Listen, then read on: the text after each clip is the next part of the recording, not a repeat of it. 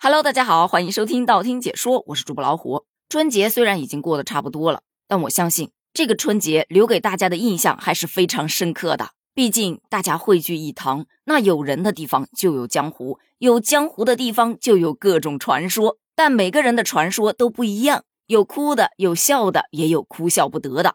先来聊聊哭的。这说的是在陕西咸阳有一小外甥啊，就去给舅舅拜年。这舅舅非常贴心的给小外甥准备了一个新年礼盒。当小外甥满心欢喜的打开礼盒的那一刻，发现里面是试卷，顿时崩溃大哭。寒假作业都还没有写完呢，这个礼物不如不送啊！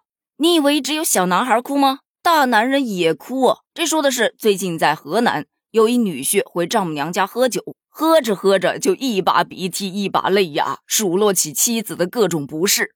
妻子刚要阻止，就被舅舅给拦住了。舅舅非常鼓励该男子赶紧把委屈都说出来。于是这男子硬是哭诉了整整半个小时啊！这个事件还引发网友的争议，有人觉得妻子该反省一下了啊！有道是男儿有泪不轻弹，只因未到伤心处。你看看你把人家都伤成啥样了。也有的表示兄弟别哭了。习惯就好了，大家都是这么过过来的。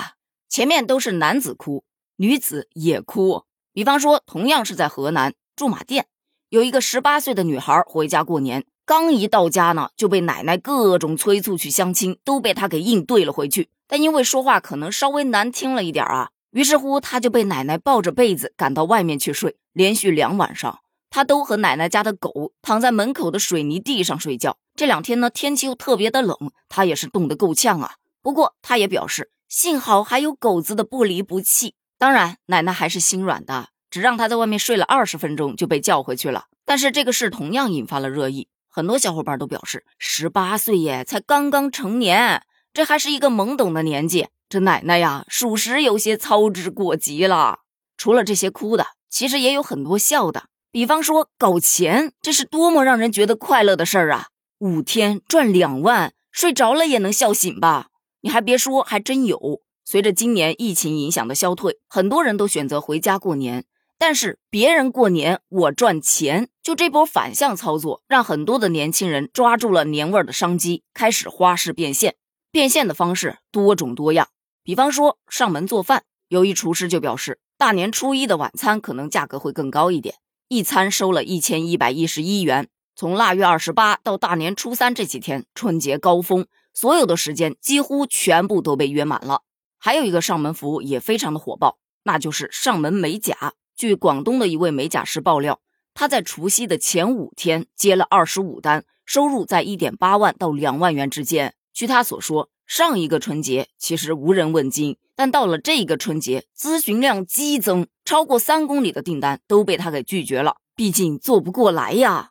嗯，不知道现在去学还来得及吗？除此之外，其实还有很多很多的副业。比方说，写字写得好看的，他去卖对联；手工比较好的，他会去卖手工花灯；还有一些给手机壳换新衣的，做包包挂件发卡的，都或多或少搞了一笔钱。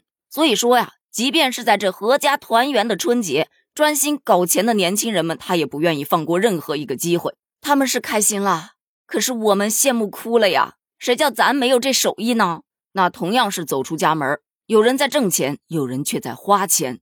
花钱的这一波走的可能稍微远了一点儿，于是就发生了很多让人哭笑不得的事儿。比方说，有一女子到西安去旅游，她呀跟朋友去回民街吃饭，看了一眼菜单，决定花个二十块钱来品尝一下最有名的油泼面。结果面端上来之后傻眼了，二十块钱一碗的面，仅仅只有六根面条，这成本能有两元？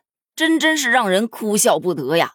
还有呢，除夕夜有一女子从湖北武汉到湖南长沙，打算旅游个几天。结果发现人潮涌动啊，就去哪儿你都要排队。于是没办法，在酒店里面躺着，点了两天的外卖。大年初二就返回家中了。他还表示太恐怖了，以后春节再也不想出门了。跟他发出同样感叹的，还有在陕西西安的一男子。他来到兵马俑博物馆，从进门的那一刻起，就一直被推着往前走，人流量太大了，只能看见乌泱乌泱的人头，根本看不到坑啊。但也有网友表示，天气冷，集解热乎。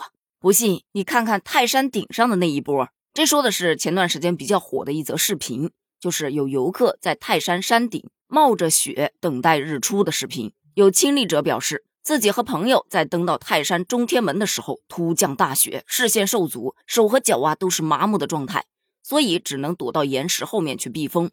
而有的人呢，则躲在厕所里面去取暖。平时三到四个小时就可以到达泰山的山顶，结果这一次登顶花了整整七个多小时，累倒是不累。冷那是真冷啊，所以也有很多网友调侃呢。嗯，果然还是在家里躺平好，躺平好啊。那么你过年是属于哪一波呢？是哭的，还是笑的，还是哭笑不得呢？欢迎跟大家一起分享一下哦。评论区见，拜拜。